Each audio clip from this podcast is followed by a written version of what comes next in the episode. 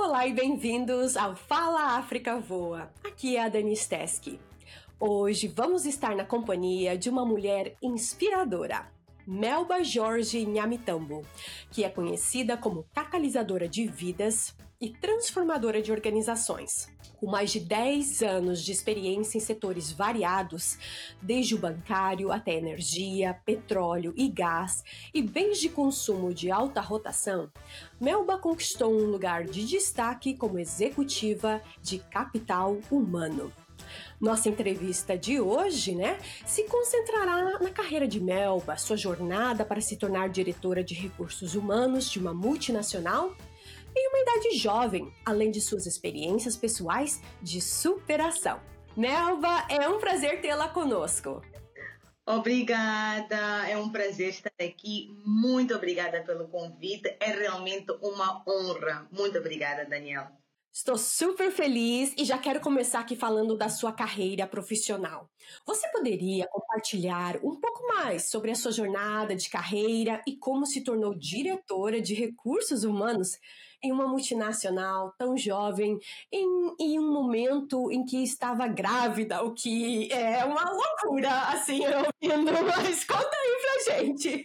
Uau, por acaso a minha carreira é, é, é, foi uma jornada bastante interessante, uh, sempre na área de recursos humanos, que é a minha paixão, é o que eu amo fazer. Já passei por várias indústrias, já lidei com situações extremamente complexas, sempre lidando com aquilo que é transformação de organizações, sempre lidando com aquilo que é reestruturação, cultura, que é aquilo que é minha maior paixão. E eu digo que, quando eu olho, eu digo, mas grávida, diretora de recursos humanos de uma multinacional tão jovem, tudo tem a ver realmente com diligência, com entrega, com paixão. Não foi fácil, mas uh, oportunidades estiveram lá e cada oportunidade que veio eu abracei com tudo aquilo que eu tinha. Então, Dani, eu penso em diligência, consistência, entrega, autodesenvolvimento. Foi tudo isso que fez com que eu conseguisse chegar onde eu cheguei tão rápido uh, e de maneira tão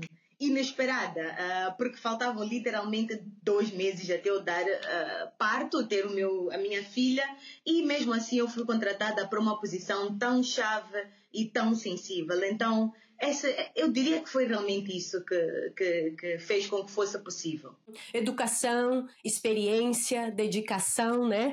Agora, como você falou, você estava grávida, né? E o trabalho demanda muito a nossa atenção e nossa, a nossa saúde mental também, né? É importante. Nem sempre a gente está num lugar ali, né?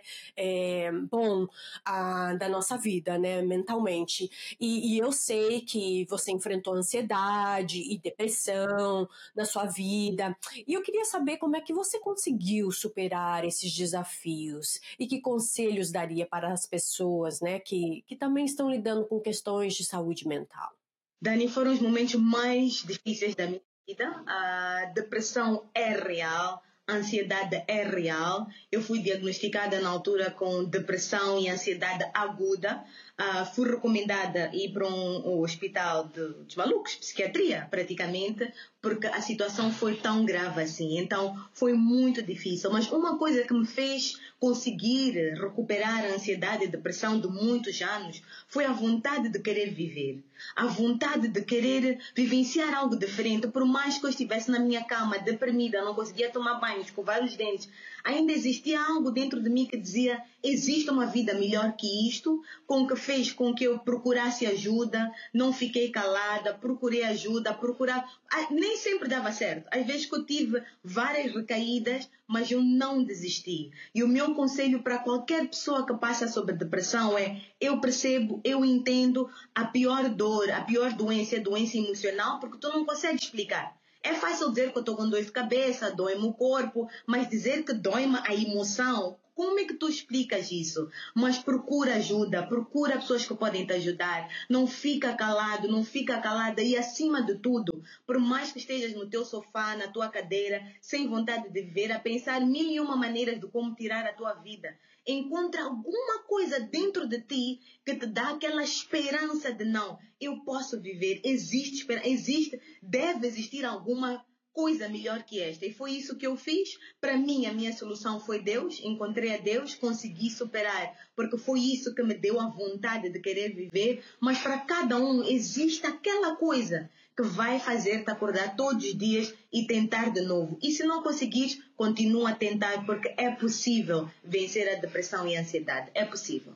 Com certeza. E antes de avançar para a próxima pergunta, eu só queria dizer, né, Melba, que isso afeta todo mundo, né? Em uma hora ou outra da sua vida, a gente vai passar por momentos difíceis que vão testar a gente.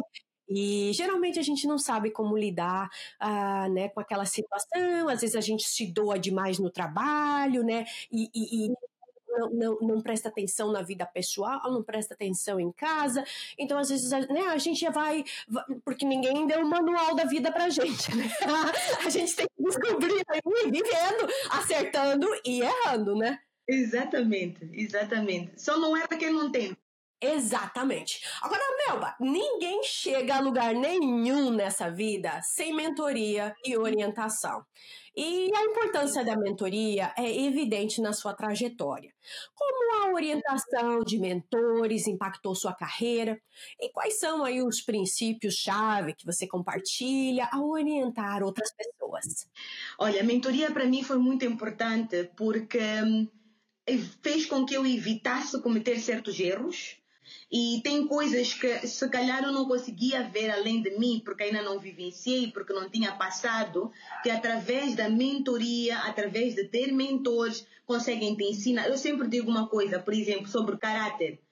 Existem certas coisas que o meu caráter ia mostrando, que o meu mentor ensinava-me, procurava ensinar, repreender, corrigir. Isso fez com que eu não, toma, não tivesse. Há certos erros que eu não cometi na minha carreira profissional, no meu casamento, seja lá o que for, porque eu ouvi e aprendi. Mas, para isso, é muito importante, no momento que nós temos um mentor, um coach, nós temos que ter alguém que nós confiamos, alguém que nós acreditamos, que tem credibilidade para nós, porque nós temos que ter a ousadia de ouvir e fazer. Exatamente, disciplina e foco, né? Você sempre enfatiza isso.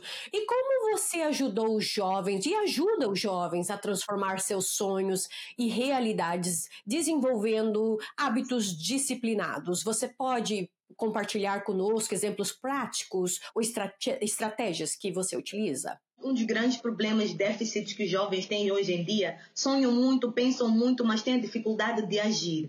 Então, eu, durante as minhas mentorias, eu tenho estado a mentorar pessoas ao longo dos anos, é conseguir com que as pessoas façam.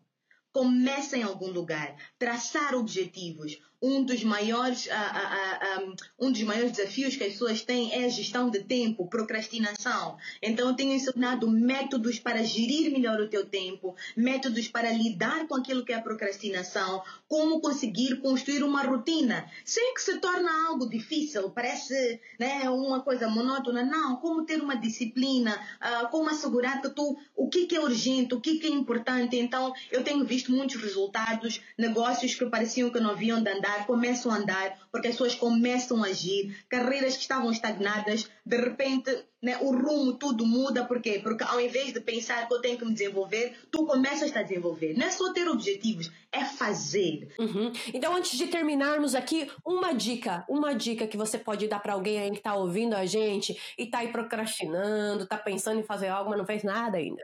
Eu acho que é começar pequenino. Se tu hoje dizes que tu queres ser uma diretora um dia, ouviste a Melbourne e disseste, eu também quero ser diretora.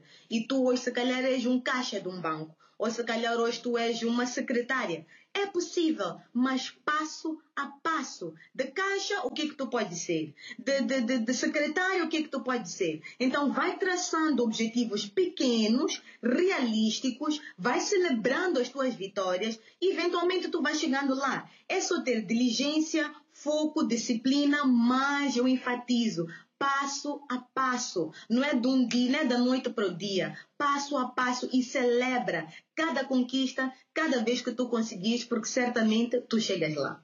E assim concluímos a nossa entrevista com a Melba Jorge Yamitambo. Melba, obrigada por compartilhar sua incrível jornada profissional, sua luta contra a ansiedade e depressão e seu compromisso com a mentoria e orientação. Muito obrigada, foi um prazer. Obrigada mais uma vez por me terem aqui.